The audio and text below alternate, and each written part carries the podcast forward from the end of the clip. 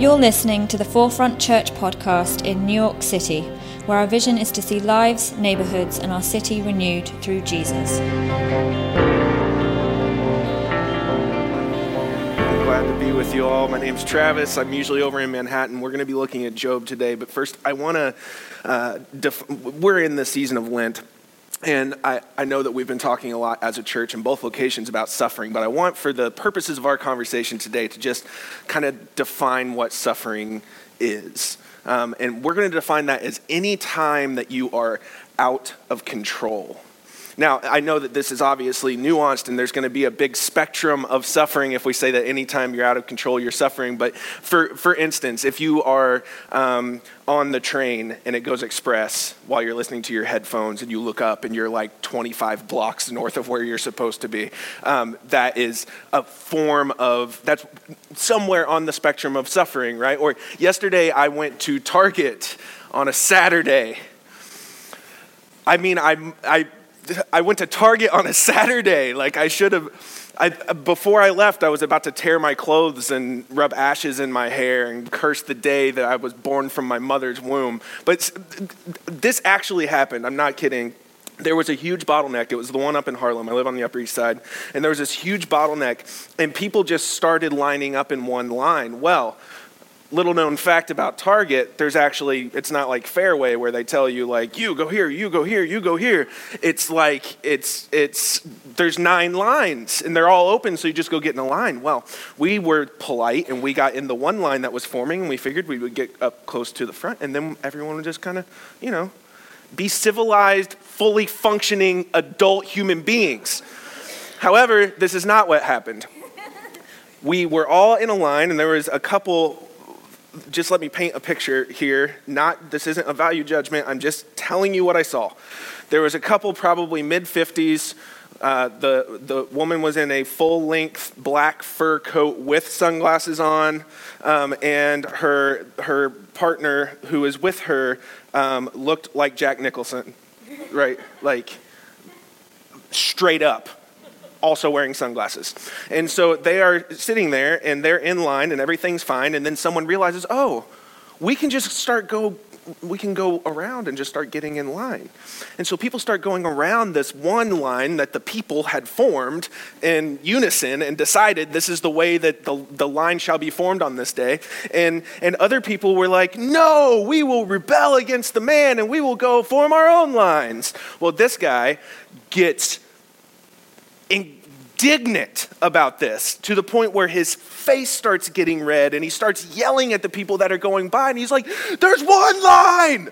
There's one line. I'm not kidding. I'm not exaggerating at all. He is yelling. And then he's calling on the cashiers to come out and to re- restore order to this chaos. And he's like, please, someone, they're cutting in line. I've been standing here for a half hour. There's one line. And he's I mean, he's turning beet red. And then he starts insulting people. And then he starts, I mean, he is having a public meltdown because he is waiting in line at Target. This was like the most first world problem moment I have ever seen in my entire life. And so my six year old daughter is watching all this go down. And people are starting to get really upset and people are yelling at each other. And I think it's going to turn into like a riot. It was like the shopping equivalent of like storming the beaches of Normandy or something. It was just bullets flying all around. I, I didn't know if we were going to make it out of there alive, and we did. We made it out of there alive. And we're in the cab on the way home. And Ava looks up at me and she was like, That guy's face was red. And I was like, Yeah, it was. That's crazy, right? She was like, I'm not saying I wanted to punch him in the face, but I did want to call him a doofus. I love my kid. She is hilarious. But suffering is any time that we find ourselves out of control and it hurts. I mean, it can be, sure, waiting in line at Target, or the train goes express, or it starts raining and you can't catch a cab, or there's surge pricing on Uber or whatever, or it can be you get a diagnosis back from the doctor that you never saw coming. Or it can be coming home one day and your partner, your spouse, your boyfriend or girlfriend is taking all their stuff out. Or it can be showing up to work and being asked to come into your boss's office and then being asked to leave. Suffering is when we find ourselves out of control. And I think that that is why Job resonates with human beings so much. on a profound level, level, level, and level, a level and a level. But many, and many scholars believe that it's the oldest book in the Bible, even older than Genesis. And that's appropriate because as a pastor in the course of my ministry career, the age old question, the question I get more than anything when people are struggling with their faith is why do good people suffer? Why is there pain and suffering in this world? And when we look at Job, we see that that is the case. And we see in this story that no matter how good life gets, no matter how many things you have to celebrate, calamity is right around the corner in either direction of the timeline of your life. You are either suffering or you have suffered or you will suffer. And that is an empirical, historical, well known fact. It's part of being a human being, and that sucks. You know why it sucks? Because it hurts. And hurting sucks. Can I get an amen? amen? And so Job has a lot of questions because he's hurting a lot. And, and just like what we tend to do whenever we are experiencing suffering, whenever control is taken away from us, we are looking for answers, explanations as to why we're experiencing this. Why do we want explanations? So that we can fix it and avoid it in the future. But we look at Job, this guy who's righteous, he's more righteous than anyone, and he has this terrible run of awful events befall his life. And the explanation that we get in the beginning of the book isn't because it was his fault, it was because God and the devil use him as a human roulette table.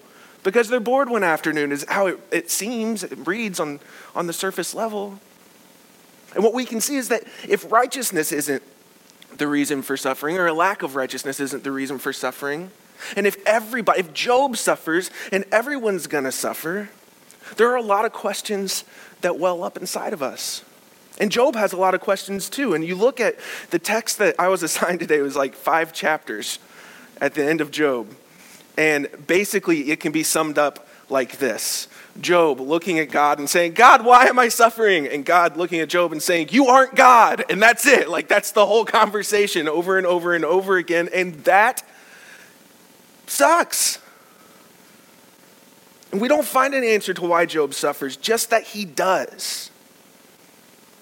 So, this story that we find in this oldest story in this collection of really old stories in the Bible tells us one thing it tells us that suffering is real. And the reason why suffering is real is this unsearchable mystery.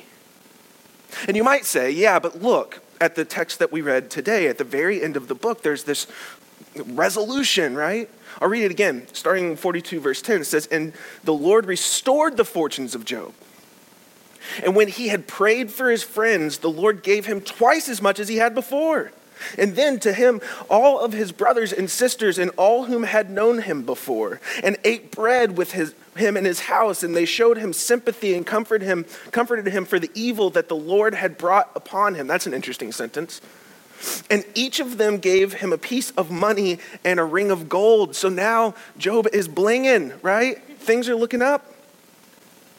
And the Lord blessed the latter days of Job more than his beginning. And he had 14,000 sheep and 6,000 camels and a 1,000 yoke of oxen and 2,000 female donkeys. And he also had seven sons and three daughters. And he called the name of his first daughter Jemima, who would then go on to start a maple syrup tycoon.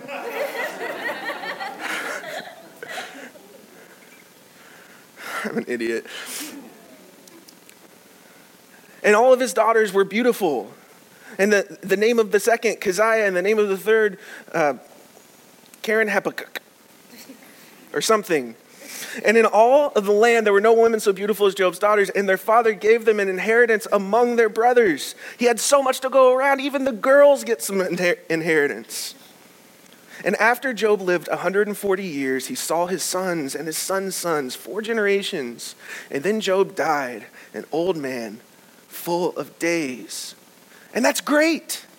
But do you really think that Job is walking out of that whole experience for the first 40 chapters of calamity? Is he walking out of that without a limp? Even if you persevere through suffering, it still leaves a mark. Something has still been lost, the pain has still been felt. So, what in the world is the point? Why suffering? And in order to address this issue and have this conversation, I want to talk about three stories that all of us share in common. And I'm not talking about specific stories, I'm talking about the stories that are specific to each of us. And the first one is, and stay with me, this will make sense in a second. The first story I want to talk about is my story, this level of reality that is only my level of reality. The, the, the part of my life that only I have full access to. Each of us in this room has an individual story. We have a hometown, an alma mater, a social media profile. We have a long list of triumphs and hurts and we, that come together to shape who we are in a unique way that's unique to our own individual experience. And that's true of everyone in this room. But this is a pretty new phenomenon, this individual story where we see the world from an individual perspective that's come into shape probably only in the last 50 years or so in the Western world. And there's a lot of good that comes from it. And the biblical narrative, the story of God, the story of Jesus, honors this story, honors your, your story, honors your individual experience.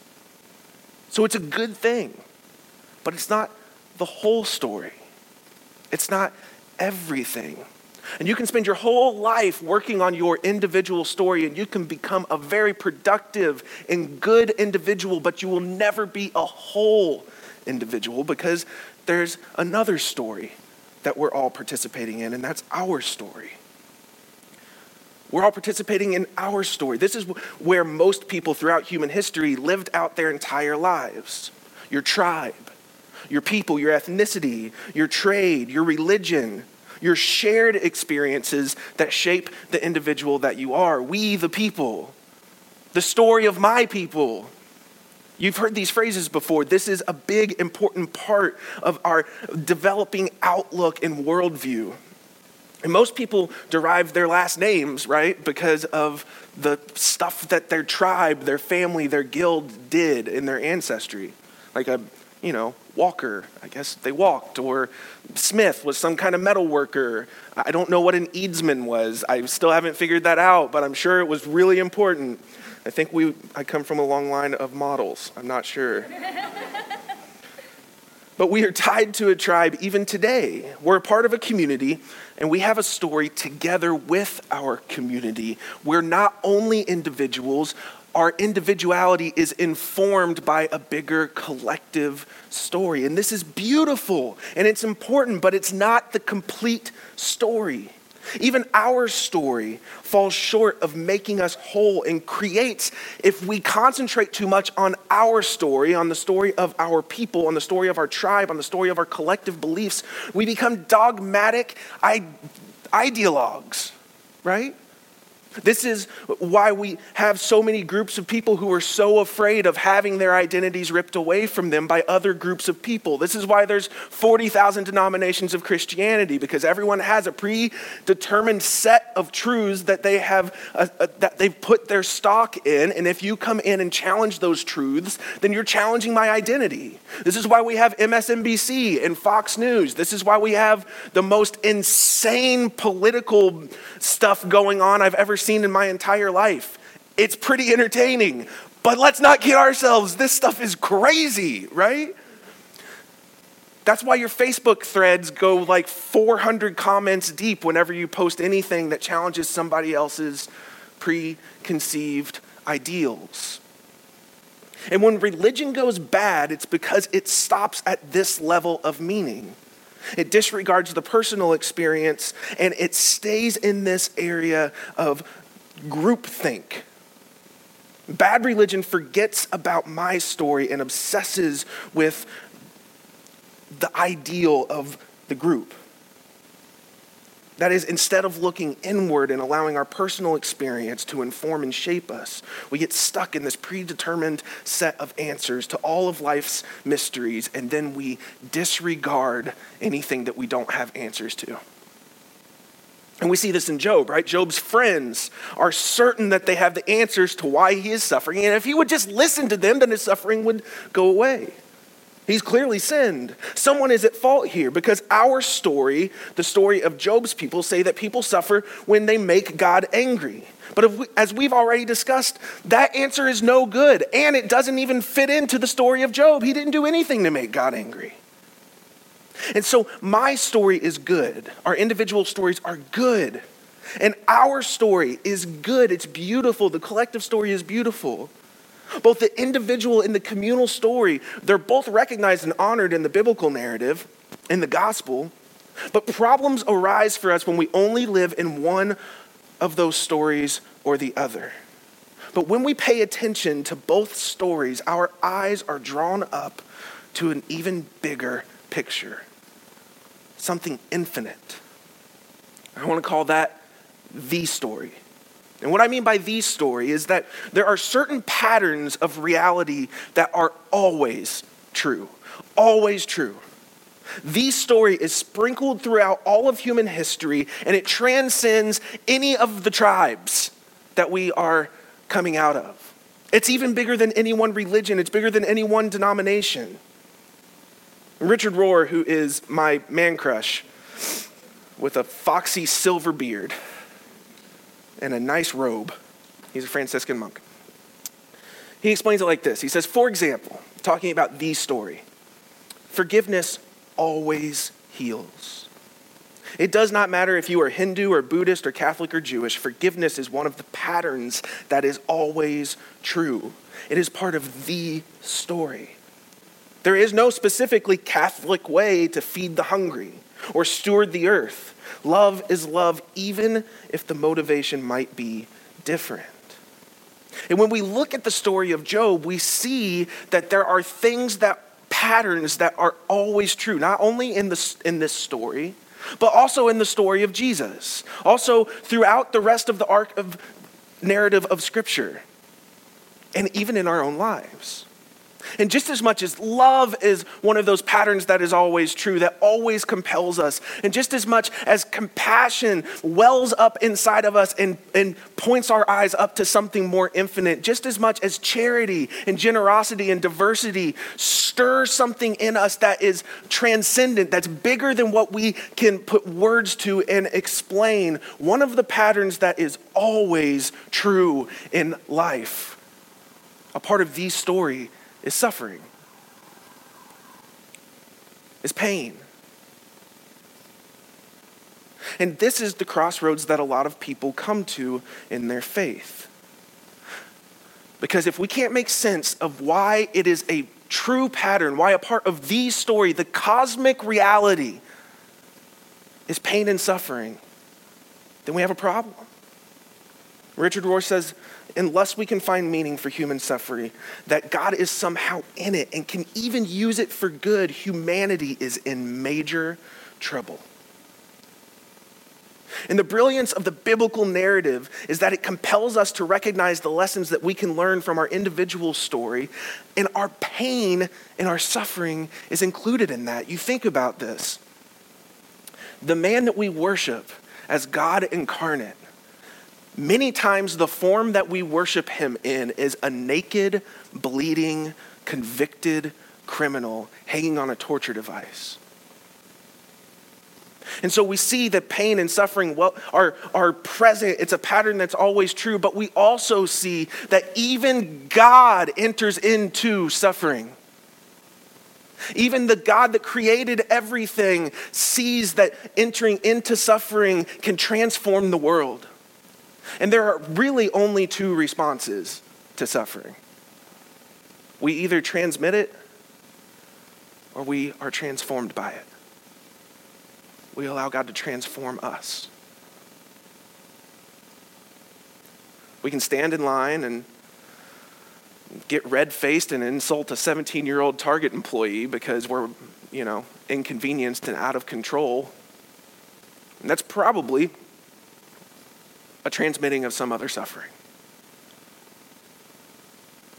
Or we can allow God to transform us in our suffering.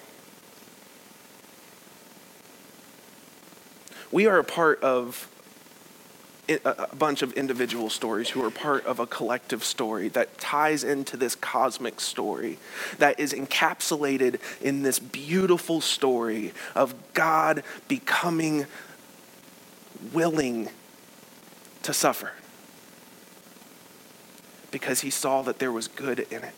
And because of the suffering of Jesus, the entire human race was given a new perspective on how to look at God. In the Old Testament, and even in the story of Job, if God showed up, that was a scary thing. The most frequent commandment in all of Scripture is do not be afraid, because if God or one of his messengers showed up, you're probably going to die. Suffering was because we have done something wrong until Jesus comes along and completely flips the script and gives us this cross that is like a cosmic me too to everyone who has ever felt pain. And because of that, because we see that the God of the universe can use pain and suffering in order to transform the world, to start a movement of reconciliation and peace and justice and beauty that has picked up momentum and ran to the edges of the earth for the last couple of thousand years. We can have faith that God can also transform our suffering and invite us into the same story, the story, the story. And if we allow Christ to enter into our pain, if we hold on to our pain, gaze into it, and trust that God is with us in it, which, if the gospel tells us anything, it, t- it tells us that we can trust that God is willing to be in it with us then we can be transformed and we can participate in the great transformation of this world.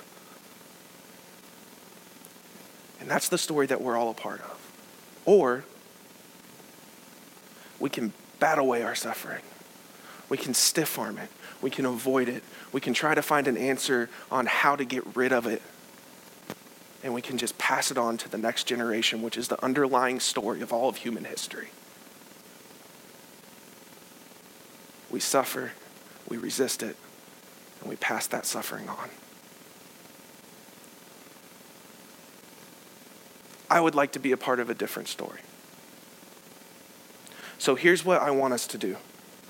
As uh, the band comes up in a second, I'm going to pray. And I'm going to pray because I want to pray, not because we need a transitional period in the, in the service. Um, but after I pray, I, you, I, I love this thing that you guys have been doing during the communion time with the, with the tags. And if you haven't been here, neither have I. So this is both of our first times.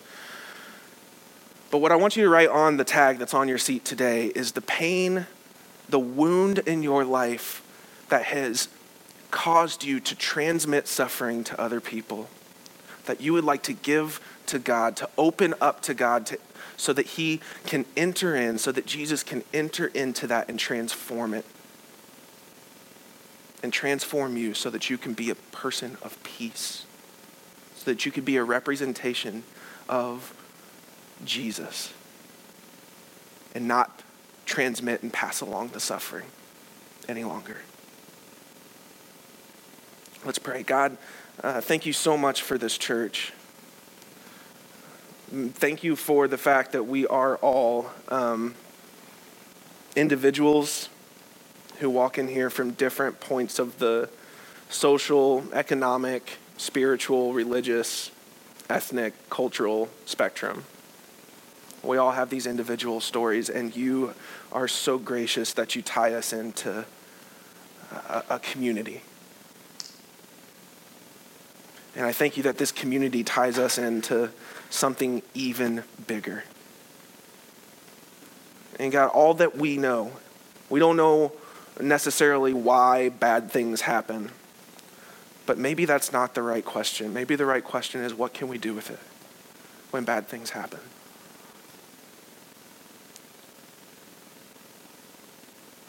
So, God, we open our lives, we open our hearts, we open our minds up to the gospel of Jesus that says that the God of the universe is not angry,